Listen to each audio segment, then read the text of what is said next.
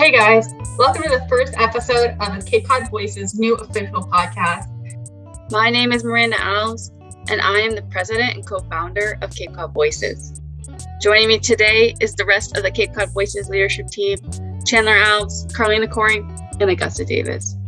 For those of you who are not familiar with Cape Cod Voices, we are a racial equity nonprofit located on Cape Cod. Our mission is to keep Black, Indigenous, and people of color's voices at the center of the conversation on race, combat and educate about issues of systemic racism, and advocate for students of color in our local schools. Today's episode will be an introductory session as we discuss Cape Cod Voices beginnings in 2020, our observations since then, and what keeps us going. So, again, thank you so much for joining us, and let's get started. Chandler, did you actually want to start us off? Yeah. Cape Cod Voices wanted to start a podcast because we wanted to talk about racial justice issues um, and on Cape Cod and kind of what we have been up to and how we were trying to help the community. Um, we don't have a name uh, for the podcast yet, but Carlina has a good idea. Kicking it with Cape Cod Voices. If you know a musician, we can. Zion. Yeah, we uh, yeah we Shout out to Zion Rodman. Yeah, actually, I think Oh, yeah. singing Kicking It song with Cape Cod Voice is really good. Yeah, I actually really love that. And I've yeah, Zion would even probably want to come on to the podcast. Oh one yeah, time. Zion's gonna be on the podcast for Oh, yeah, sure. we would love him. Yeah, Zion is also moving back. Is from Cape Cod and he's moving back in September to live around the area in Massachusetts. Yay! After he moved from Cape Cod to Chicago, sadly. we would love any guest, anybody who wants to come on. Oh yeah, well not anybody, but Yeah, not anybody. I'm gonna be very selective. no, only cool people can be on the podcast. Um, so I'm gonna cut that out. so anyways i think one way we like to start our meetings sometimes is we like to do like check-ins and stuff so yeah how's everyone's weekend doing been going Good. Good yeah this weekend yesterday i went to a child's barbecue from um, i'm preschool teacher so i went to um, one of my kids barbecue and then after that i had to go to um, marco my fiance's um, alumni um, party at his college so it's like my friend Luke, as you guys know, said this. He said, We could be doing whatever, but we're doing this. And that's that really feels like the theme of the weekend with this podcast as well. Like I could be doing whatever, but I'm doing this. So yay. Uh, very what does that big mean? Don't want to be doing Okay. this. I don't know what that means. it's like, why am I doing any of this? Why do am I do anything ever? Um yeah and so al- also in the beginning of like our meetings sometimes we like go around and we like say like what we're thankful for or something so i thought that'd be nice to do with our podcast as well. Um like saying what you're grateful for in the morning also like can make you like happier throughout the day. So that's why i actually do that a lot too with like after i listen to a meditation. Um so yeah do you guys want to go around and say what you're thankful for? Miranda you can start. No, no. I'm really thankful for steroids today. Um, that have helped me be migraine free for the last like three days, and it's been a it's been a really nice time. it's beautiful they're prescriptive Should I do that one again? You feel like that's inappropriate? Shout out to Roid Rage. Are you okay? Carlina, what are you feeling grateful for? Um, well, today is my nephew's 10th birthday, and I'm just Oh. very, very grateful that he's such a happy and smart and sweet kid, and he's growing up very nicely. So I'm just thinking about him a lot today, and I'm really grateful that he's healthy and he's made it to double digits. That's great. Can we give him a birthday shout out with his name? Yeah. Happy birthday, Jace! Oh, um, Augusta, what are you feeling thankful for? I finished the first draft of my master's project. That's Finally. amazing. Woo! Congratulations. It's been so long. Maybe I'll graduate this summer, maybe not. I don't know. But I feel a bit of a weight off of my shoulders. So it's really nice. Oh, that's awesome. Um, and I am thankful for um, having a bike because we're about to go on a bike ride after this. Um, and I really, really, really want to be outside. So I'm really feeling thankful that I have the opportunity to be outside today and have some free time.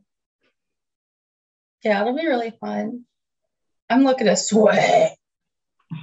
I'm looking to do very leisurely biking and eating I'm looking to- Hopefully, remember how to ride a bike. I don't think I've ridden a bike in 10 years. So I hope I You can have my Where, helmet.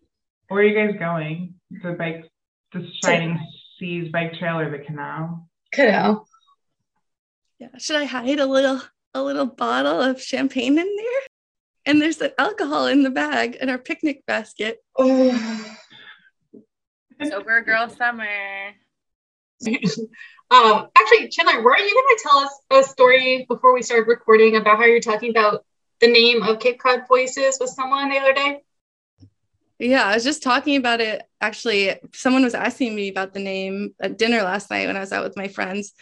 Um, you so it was definitely because um, in the wake of the murder of George Floyd, we definitely we were going to all those uh, protests and rallies and everything all up and down Cape.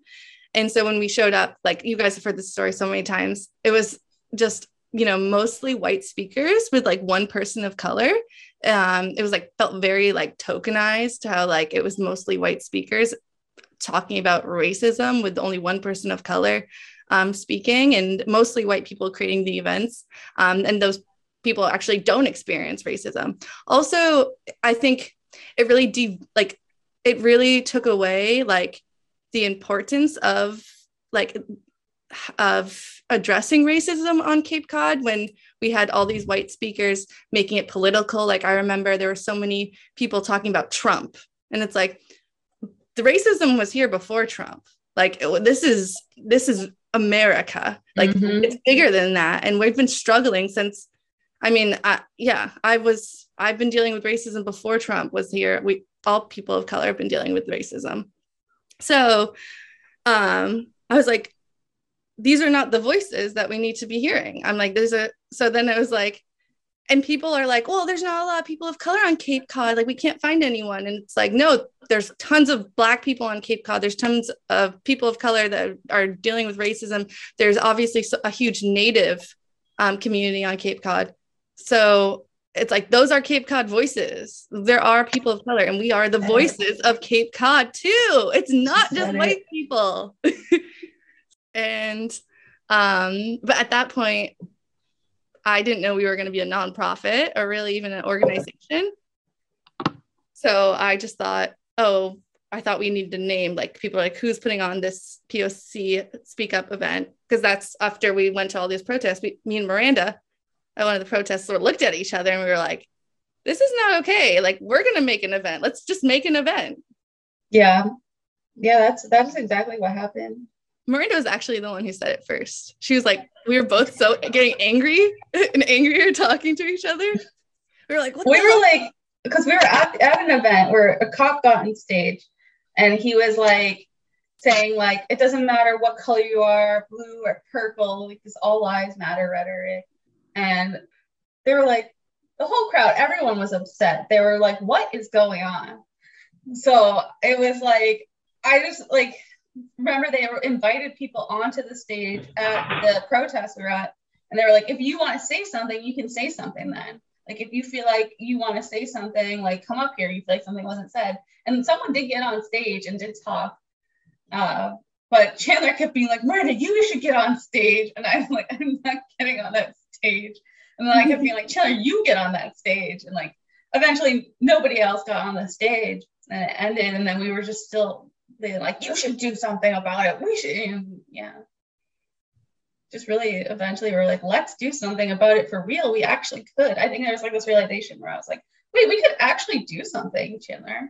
Yeah. And also, we were so upset because our uncle wa- was a victim of police brutality. And we knew that he was attacked like blocks, uh, like one block away or whatever. Yeah, I think it was less than a mile away. Yeah, like a block away. and they were like, "We're worried about our kids when they get off Cape." We're like, "No, worry about your kids on Cape. dealing with racism. So yeah, that was it was really Miranda was like, we're gonna make our own event. I was like, okay, let's do it. And then Carlina and Augusta were super vocal about like how they also had experiences of racism on Cape Cod, but also like how they wanted to kind of dismantle systemical racist systemical structures and stuff like that. Like you guys just were posting on your stories a lot. So I reached out to you. Yeah, because I actually didn't follow you guys on Instagram then.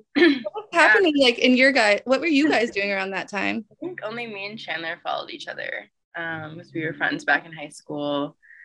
Um, what was I doing? I wasn't really doing much. I went to a couple of protests in Falmouth, um, but that was like you know COVID was still. I mean, I mean, it still is very alive and well, but even more so back then. You know, there weren't vaccines yet or anything, and so I wasn't really keen on like doing anything major. Like I felt really unsafe about like going out into like the big protests in Boston and things like that. So I wasn't really doing much and I felt really bad about it. I felt really guilty. And so I felt like if I could at least have a platform on my Instagram, which not that I have a lot of followers or anything, but I was like, hey, you know what? Um, people were listening to me and people were in, engaging with me and interacting with me in like a positive way. And so I felt good about that at least. Um, I don't remember who had reposted. It might have been our friend Lucy had reposted something Augusta had written on her Instagram story and it was really beautiful beautifully written about her experiences like you know going to these events on cape cod and seeing all these white people suddenly care about racial justice and it hit the nail on the head for me because that's exactly how i've felt like forever. I'm like oh now people are paying attention. Now people care. Like now people are waking up. And it's only because the world had completely stopped right? Like covid shut down the world and people were unemployed, like sitting at home, like have nothing honestly better to do but to sit down and be forced to learn about this country and how awful and horrific it is for Black people. And so I really connected with what she wrote. And so I reached out to her and I was like, hey, I really love this. Like, can I repost this? And she was like, yeah, of course, we will. And then we started following each other. And then I think Chandler had seen what I had reposted of Augusta's. And then kind of similar thing. Like we all just reposted Augusta's Instagram story. What was I kind of remember reading that story too. Do you want to talk about Augusta? Yeah, I, I've since deleted it. I felt too vulnerable to just have out there on my social media, but it was I was in the same situation. Like I was I went to one protest actually somewhere on Cape, I think Eastham. I'm not sure though. And um, I just remember leaving it feeling really weird.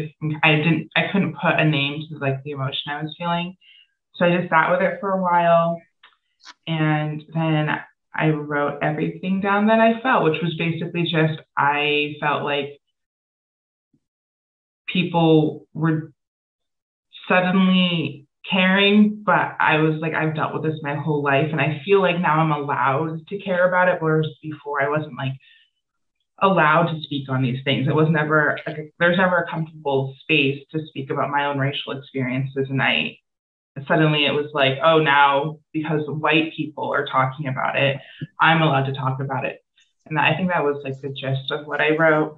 Um, and I was really unsure about like writing anything publicly, even though it's like I have like I don't know 200 followers on Instagram. I don't think it was like that big of a deal, but it took a little bit of like support from my friend Nor, who was staying with me at the time, um, to to post it. And I'm so happy I did because not only was able to connect with you guys, but like so many people from high school um, reached out to me. Other people of color from high school reached out to me. Um, and I was so nervous because I thought like I didn't know anyone shared those sentiments and feelings and experiences. I've always kept them inside. I've never talked to anyone about them. So it was really, really empowering to have almost, I think, every other like woman of color I went to high school with, um, at least like in my graduating class, had like reached out to me saying that that's exactly how they felt. So it was like mind blowing and crazy.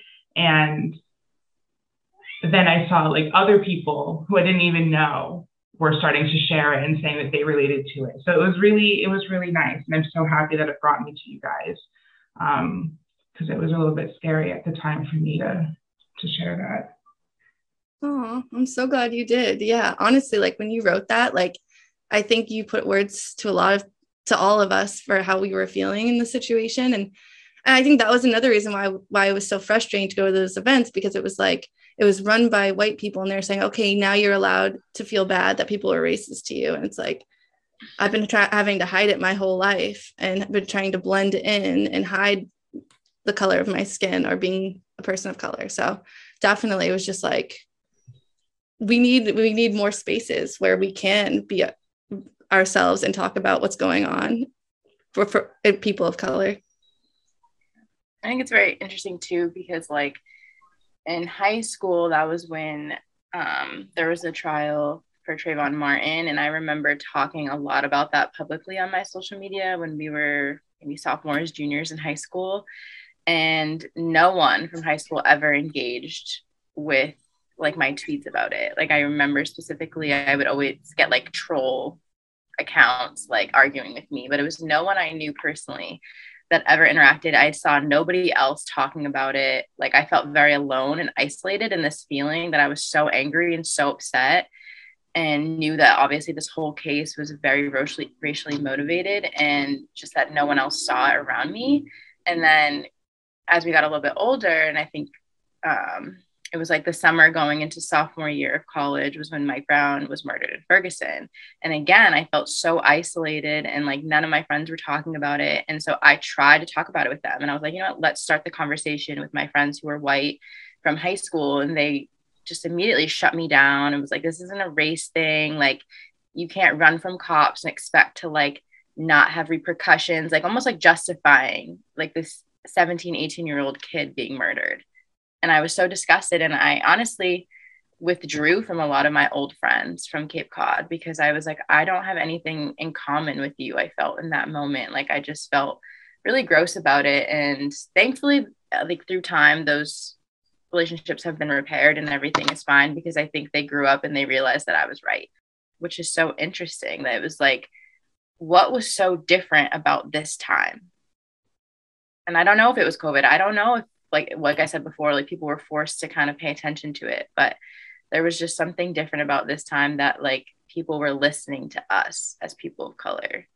And that was really, really interesting to me because I had never felt like that in my entire life that my white friends were listening to me and my experiences and not invalidating them immediately.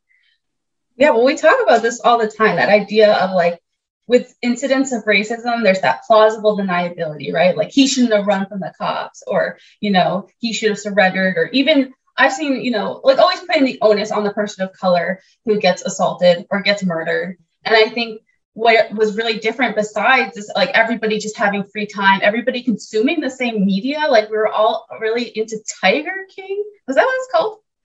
Tiger King. Yeah. Okay. Yeah, we were like all just really consuming a lot of the same media at once, which was really also interesting. So, and then that video of George Floyd, like there was no room for plausible deniability. Like everybody saw it and everybody was like, that is wrong. And I think it was like I you look at all other videos too, like of other incidents, and I think that also isn't that room for plausible isn't room for plausible deniability. But we like you didn't have everyone consuming that media in the same way with that free time.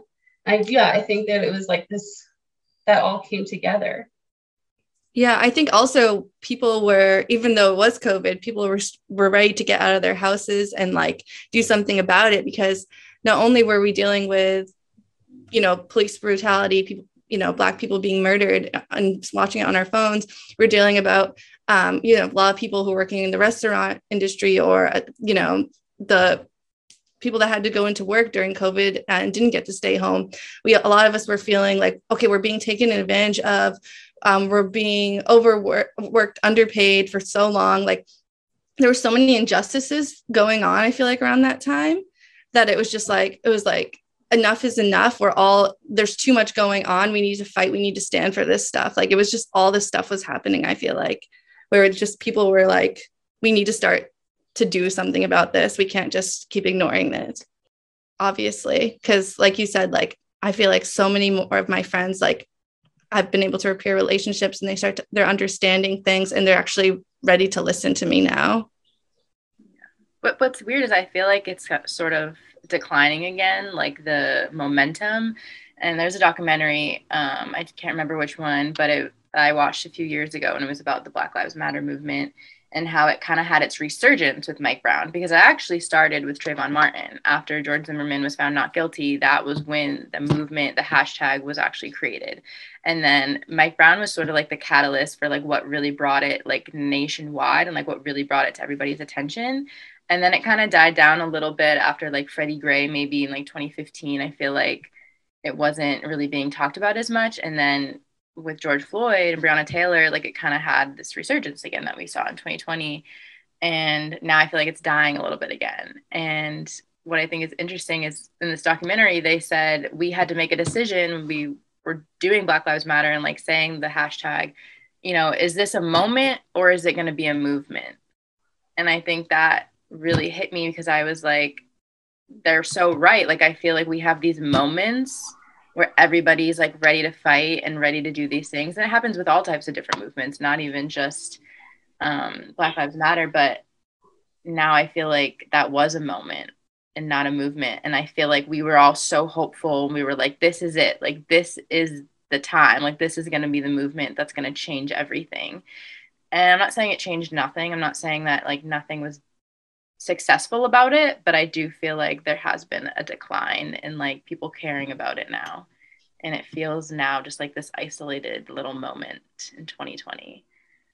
That's actually yeah. something I wanted to ask you guys about because we kind of have been talking about the momentum and like how powerful those those I guess following months were after you know so we ended up doing our event right POC speak up on a Hyannis Village Green where we finally were able to have those voices, Cape Cod voices, the voices of people of color here on Cape Cod, tell their stories about, you know, the racism they've experienced here on Cape Cod. Um, so we had 10 speakers, ages 16 to 56, for those of you who weren't there or don't know. Um, and there was just a really large host of stories, different experiences, but every experience contained racism. Um, and so, kind of since then, we've still been doing all this work. We've been just still going and going. And I guess it's like there was that momentum. And how, yeah, how do you feel? You know, do you feel like it's kind of waned? Do you feel like it's getting harder?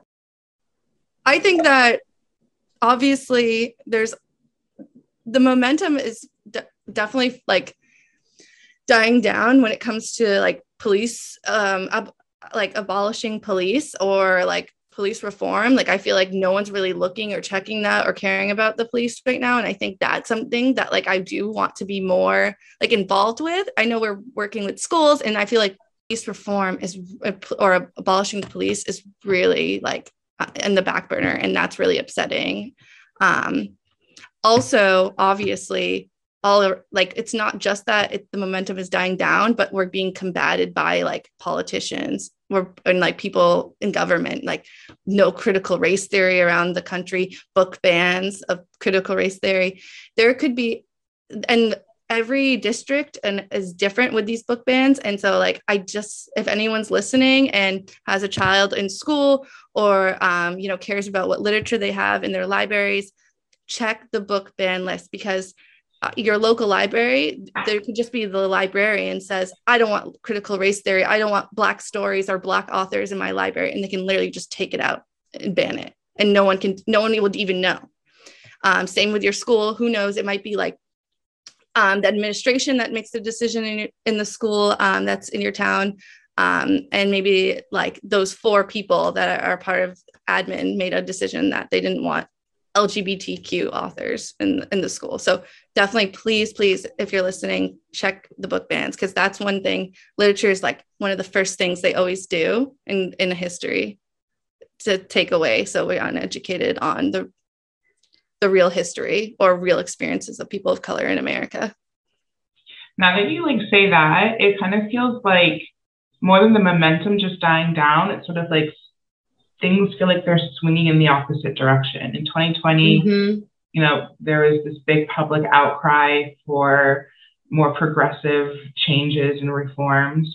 And, and instead of really seeing anything impactful, two years later, we're seeing like Roe versus Wade is probably going to be overturned. All these states are like coming up with this legislation to take away reproductive health rights and LGBTQ rights. And it's a bit scary how like vastly different things are just two years later. When we felt like we're to have so much change a little while ago, and now we're to get change, but it's not, it's literally the opposite of what we were aiming for. Yeah, I was to say, like, I think quarantining and there wasn't a lot going on. Like literally like no one had anything going on really except for the people who were on the front lines and the essential workers, right? Like everybody else was just chilling. And now there's so many things to worry about. Like gas prices are raising, like we are probably about to enter a recession, like the housing market is trash. People have nowhere to live, people can't afford rent. Um, you know, people are scared to send their kids to school because of how many mass shootings there are. Like gun laws are outrageous. So I feel like there's so many other things that are in the forefront of people's brains that they need to worry about on a daily basis. And unfortunately, like all the work that everyone put towards racial equity a couple years ago is just like I think going to be on the back burner until the world like calms down a bit. Isn't there a word for that too? Like that idea that like the news cycle and all this stuff you know, there is so much going on and we're just being burdened by so much that like just keeps happening and happening till you burn out emotionally. And like me, what do you guys know what the word is? yeah, that's all I get up. Yeah, that's exactly how it feels. It's like, what am I gonna wake up and have to worry about now? Like, what other mm-hmm. tragedy, honest to God, am I gonna wake up to tomorrow? Like, you know, there's just so many things that are devastating that are happening every day in this country and not even just in this country. I mean there's a whole war going on in ukraine and it's like i haven't even heard about that in a while because there's been so many bad things happening in our own country. Yeah 100% it's like but then at the end of the day it's like it's all connected. It all is about you know our freedom. It's all connected. And what's kind of scary is to know that we were all fighting for free- freedom and we were all feeling like as as like citizens like we were all starting to really like fight for that. And like we had this wake of like taking like like uh, we as the people have the power. And then it was like oh it was kind of like no you don't. And now all this stuff's happening and you're like whoa like the majority of people the majority of people want abortions to be legal like in america. It's like so why would they overturn that? It's like we it's very, very odd. It's the opposite of empowering, like depowering. And I think I, maybe that's part of it too. I feel like, you know, there was that momentum. And then over time, what did we see? I think it's demoralizing in a lot of ways. And I think people realize like the way that change works is through bureaucracy. And are those of who are involved in the bureaucracy are not actually looking to really do it in that way. I don't want to say that though either, because I do think there are some people who've done some really good things. I know there are specific towns that are working towards abolishing their own police forces or have looked towards even. I was just reading a story the other day and I wish I could remember what the town is. My recall isn't great right now, but they were talking about how they have they hired a lot of mental health um, like officers instead of police officers not officers though, mental health. Someone did on the Cape. Um, what? There's a town on the Cape that just did that this past week. They like I think it was in Barnstable. They hired like a mental health professional who's gonna go like on ride-alongs with police. I think to like respond to calls that they think someone who's in like a mental health crisis. That's really great. And I know too, you know, the Center for Juvenile Justice they're working right now on getting SROs out of schools, which is like they have some really awesome bills up right now too. And I'm I think that's like really important work as well. But I guess you know it is what what out of school? Um, like the officers that are designated in the high, you know, like at, at schools, police officers at schools. Yeah, that's great work. And are there a lot of a lot of officers in schools on Cape? I don't know I know there are, and like, like I think Falmouth has one, Barnstable has one. For like Not sure. resource officers. Yeah, Yeah, and even speaking about schools, going back to like our original point that things are kind of dying down, I even feel that with Cape Cod Voices work. I think previous years we were doing a lot with schools, or like at least a lot of teachers and people were reaching out to us, and I think that's been like a steady decline um, just this year alone. Yeah. be interesting though. I remember, I think I sent it to you guys. There's this paper that was done, and I don't, I don't know if the methodology was 100% solid because I think it had to do with looking at like Google Trends and terminology. But they basically concluded that there's a seasonality to so like this social type of work or anti-racism work. And like the beginning of the school year, it kind of picks up and then it wanes back down to, at the end and then it comes back up. So I would, I think it's kind of interesting to see if we observe some sort of trend like that. But I do agree there is that waning down right now. Yeah. So if you're listening to this and you're a teacher, reach out to us. Teacher, you know, I know you guys have a lot going on. It's the end of the school year and you're going to get your well deserved break, but definitely reach, email us because, you know, we're here to help you too. We're, we're, we're here to, you know, support you. Yeah, or just in general. I mean, if you want to get something done in your community, let's get it done. It's summertime, the perfect time for healing and Anti racism. anti-racism. no, definitely. The other thing too, I, I was kind of thinking about that. You actually brought, brought up Augusta, and this is kind of like you know we talked a little bit about where we are now, but I like you know I always do forget about like being little, right? Like you brought up this whole like when you're little, you have to like sweep it under the rug, and you know you can't don't feel like you can talk about racism. And or even it wasn't you know there was this moment with you know after the murder of George Floyd, Floyd where there was like you could talk about it. You could finally like say it and people would listen. Like you didn't have to feel small and I kind of wondering how do you guys feel about that now? Do you feel like that momentum has continued? Like do you still feel comfortable and like you people are respecting you when you are able to talk about it? Or is that too we don't have to talk about that one that's that's too I feel like we kind of touched upon that, like Carlina, when like when you mentioned that like you've been able to like heal a lot of like broken friendships or like times where like people weren't there to support you when you were dealing with like yeah that's true racism. Um, but like, yeah, I mean, I'm a totally different person now. Like, I will talk about racism. I will talk about race. Um, I will, you know, I'm t- t- my classroom. I've changed completely. Like, trying to get like lots of different types of people from different backgrounds in my literature. Um, just like, yeah, totally. Um, curriculum that I thought was had racist undertones and I, I'll talk it, about it to the whole school as a whole. So I'm we can all make sure that we're being anti-racist, um, all the different classrooms.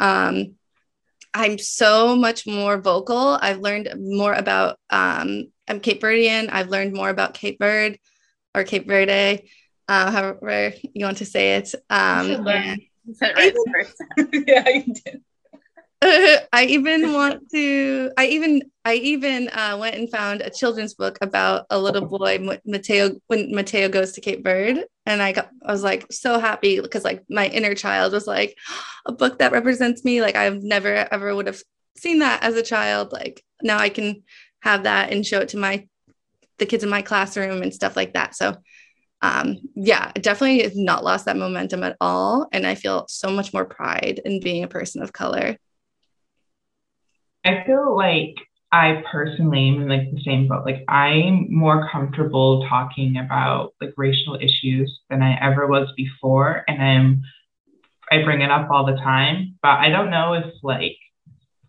the people around me are as receptive as they once were. But that doesn't matter. It's fine. I'm gonna keep talking about it. But I wouldn't even I wouldn't even um like put all that on like the Black Lives Matter movement in 2020. Like I think that that's something that's been building for me slowly over time as I've gotten older and more comfortable with myself. One time in college, I was spending time with a friend from high school and I was talking about being biracial and she told me it was the first time she'd ever heard me talk about like my race ever. And we've been friends like all throughout high school. So four years of high school, she was one of my closest friends. I never brought it up before to her. So it's definitely like a slow process. And I think in 2020 just sort of like was the accumulation of many years of becoming more confident and comfortable talking about my racial experiences because it's really hard being a person of color surrounded by exclusively white people like for your whole life. Yeah. Yeah my i think my um, experience is kind of similar to yours as well augusta where like i yeah first of all i haven't stopped talking about it. I'm much more like confident just like bringing it up in any conversation if it's if it's relevant not just like bringing it up in any conversation. But and you know i do think yes people are less receptive as well. Um but i also think growing up like when i was a real little girl like the only time it ever came up is like if someone said something kind of racist to me or right or like microaggress me or something like that. And i had to they, had, they were like wow how did you get your hair permed or you know how did you get such a nice even tan and then I would just be like, oh, my dad's black. and then they would shut up. Um, but, you know, it wasn't really like until I was older and I was able to kind of just like own that as part of my identity more, like in college and stuff. And like actually just talk about it. I think too, is like even being like living like with my parents, they were divorced and like living almost full time with a white mom in our white household, going to a really white school. Like it wasn't until I was able to kind of step out of that, even though I went to an, also a very white place. I mean, actually, it was an international school when I went to college first, so I guess it was probably le- it was much more diverse than here. Um, but yeah, it wasn't until I was able, to step out of that that I was like, oh wait, I have this whole other identity that I've kind of been suppressing, and I'm allowed to talk about. I'm allowed to show, like being around so many different people from all over the world. Like I can have my culture and I can own it, and I think that was like yeah, such an opening experience, but it was definitely like being home. I didn't feel that same way. I think I've always been pretty open and like outwardly like black and just like always talked about that. And I don't think that really has changed. But I think over the years, um, being invalidated so much, I definitely started to hold back a lot of the things I would say, or I would regret saying something when like the reaction would be sort of negative. And I felt like I sort of had a breaking point. It was in about, it was last year in 2021. Like I was out to dinner with some friends and someone's boyfriend had made a comment and it was like a very privileged thing to say. And I called him out on it. And we had this whole discussion about race, and I could feel the energy just being sucked out of the room like my friends are upset with me kind of was like oh here she goes again. Like it was sort of like that vibe and like everyone at the table besides my friend edward was white. And i was like oh. Like they actually hate when i talk about race. Like they actually don't care to learn but they're the exact people who are on instagram reposting infographics and talking like acting like they support online. But in real life when i wanted to have these discussions they were like girl, no one cares. Like you're just being annoying. Like you're just bringing the vibe down, you know, like killing the vibe. Sort of that was the energy I was getting. People were rolling their eyes, crossing their arms. Body language was just very much like they did not want to be having this discussion on a Saturday night at dinner. I'm like, that's fine. And I, I walked out I, without saying bye. I just got up and I whispered to my friend Edward, I was like, pay my bill for me. I'll Venmo you.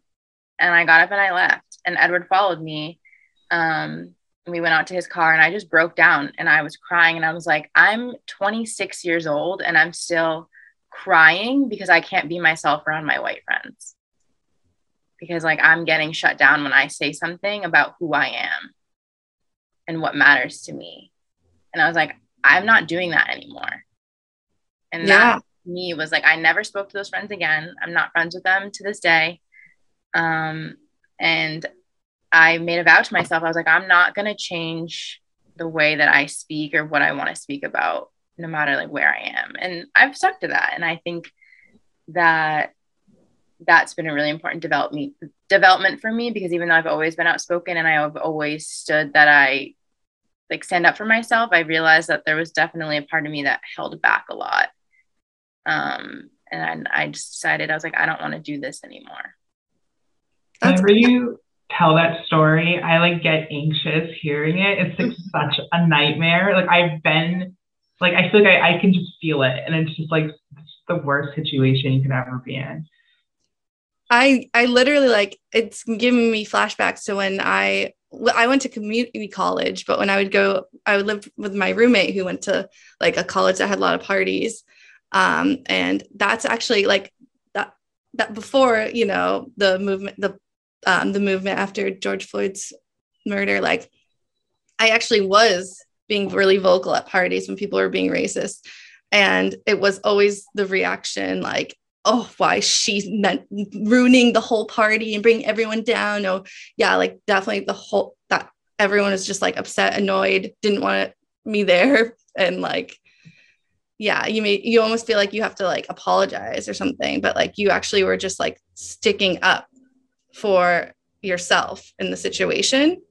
And it's like we don't have the privilege to ignore it. We don't have the privilege to just say, let's not talk about it because it's like no it's it's really upsetting and hurt and hurtful and we've been dealing with it forever and and and when i was younger i mean obviously like you guys know like i was really really like made fun of and bullied for like being half black and like so many people like so many people all around me saying the n word all the time that were white. And like sometimes they th- they thought it was cool but a lot of times they were saying it in a really really negative way to me and about me and calling it, it to, to me to say it that that made me less than you know what I was or that that made me bad um or not cool or something. So definitely like around college, like I just couldn't hold it in anymore. I remember being at parties and just like exploding on people all the time, which wasn't the group best way, but I'm glad I said something. Hopefully, because maybe they they did think twice next time. Yeah, I know me and Miranda were speaking, I think last week about um kind of like what it means to feel like freedom and like being like authentically like yourself and like being black and like having no shame about it and like um kind of like these unconscious bias that we all have about like stereotypes and like being afraid that like you're representing representing like your whole community and like judging other people for how they're acting in public and how like how I kind of want to like undo that unconscious bias that I have and like knowing that like I can act however I want. I'm not representing anybody but myself. Like I'm not bringing I don't know, like if I'm being too loud and people are like, "Oh, there's another black person like being too loud in public." And it's like I I want to be able to go out and just act how I really am and not worry about these things and not worry about people judging me because of my skin color or um, like caring that other people might be thinking about it because it has nothing to do with me. It's not my problem. It's not my fault that people think like that. And I don't know, that could be like a whole other podcast topic. Honestly, I could talk forever about how I think about that. But I think that's kind of what we're touching on a little bit is like having the freedom to just go to a party and talk about what we want to talk about with people and having them maybe like not be uncomfortable or allow us the space to do that. And I think honestly, at the end of the day, it's really just about um, surrounding ourselves with better people. Maybe. I feel like all the parties we've been having lately, which we have been having a lot of parties lately. I feel like so because we're so cool. a lot of parties. all, I feel like I have like I feel like they've all had that space, which is kind of cool. I think this is like one of my greatest takeaways from like our this whole conversation we're having right now it's just like how cool I think you guys are. And I'm sure other people don't want to hear this, but I just think it's like there's this other aspect where I've found a community within our group and like knowing you guys and all the people we've been able to work with. And I think that's also just really helped me develop and like be able to be the woman I am today. no, I don't know, but like I just like I don't know. I think that's such an important thing to me. And I'm glad that we got to party together. I'm cut that up too. So. No, don't. No, don't. I think, you know, like I feel so much relief. I feel nowadays ever since we all became friends, knowing that like if something like racist happened or I saw something or I was microaggressed, I can run back to you guys and you guys are gonna validate me and like support me and be like, yeah, like that's probably what happened, like, you know, and not be like, well, maybe. And you know what I mean? Like, you guys mm-hmm. have experienced it. You guys know what I'm talking about. I don't even have to name it. And like, I feel, yeah, I feel so much relief just knowing that I have people in my corner who identify racially the same as me and like have been through the same things as me and think the same way as me. Or, I mean, not that we all think exactly the same way, but you know what I mean? Like, we feel the same about race issues at least. So. yeah i love being able to talk talk things out with you guys. And i yeah it's definitely it's relief to have you guys in my life. And i i've been feeling more and more lately like that i feel like that's where i think without even saying it in so many words like that's the direction we're trying to like head with cape cod voices. We're trying to like expand that. We're trying to like give space and community to more people of color on Cape Cod who feel like they don't have it. Yeah, I was just gonna say that. I like, and that's what I want. I want everybody, you know, every person of color in Cape Cod to feel this way. But I want them to be able to be like, I have somewhere I can go. I have someone I can talk to. Like, I'm not alone. I'm not. I don't have to feel isolated. I don't have to assimilate. Like, I'm allowed to be a person of color on Cape Cod. Like that's I don't know if I even feel that way, but at least when I do when I'm with you guys. yeah. Yeah. Also, I think our why, right? Like that's kind of why we all do this because especially the younger generations, like we don't want them to feel how we felt growing up in schools. Yeah. Also just shout out to, you know, belonging books and amplify POC because not only do I feel like so much love when I'm with you guys and we're doing stuff together, but like I also like feel like you know really like myself when i'm doing when i go to their events as well. And like i love the community that they've created as well on cape cod. Yeah i agree. And i think there's such unique spaces too. I mean there are a lot of you know i there know there are people too on cape cod who've been doing this work for a long time. But i really yeah there's some new and innovative spaces. I think there's actually an event going on today but it's from a different group an amity group. Oh man yeah. Probably should have gone. I know. I just, I just, Erica was like, "Are you going this morning?" And I was like, "Going where?" And I had forgotten about it. But. Oh my gosh, Erica knows all the events She's from Belonging Books. She's, She's on top of everything. I know. Like, can she like? We need to be on her calendar. Can she share her calendar with Cape Cod Voices? I'll ask her. We I share my calendar with her. We share our calendar with her. Right, so we didn't really talk about how long this thing was supposed to be, but how are you guys like feeling? An hour, so yeah, I think it's good. I mean, do an outro. Yeah, do an outro. Guys, thanks for kicking it with us today. I was really happy to be able to talk with the Cape Cod Voices team, and I was really happy that you were able to listen. I really hope that over the next few years, and who knows how long, we can continue to do this podcast, continue to bring you content, and continue to build a more anti-racist Cape Cod. Thanks for joining us and come by next time so we can kick it with Cape Cod voices. And also let us know if you want us to talk about any topics in particular. Hit us up oh. on Instagram. Yeah, hit us on yeah, I was gonna or we could do like a podcast email. Ooh, Where can you find the podcast? For saying that we're on Spotify, we're in Apple Music. Yeah, we're everywhere. Anywhere you listen to podcasts today. How are we gonna get there? We don't know. we can figure it out. The end. Goodbye. Bye. I loved that.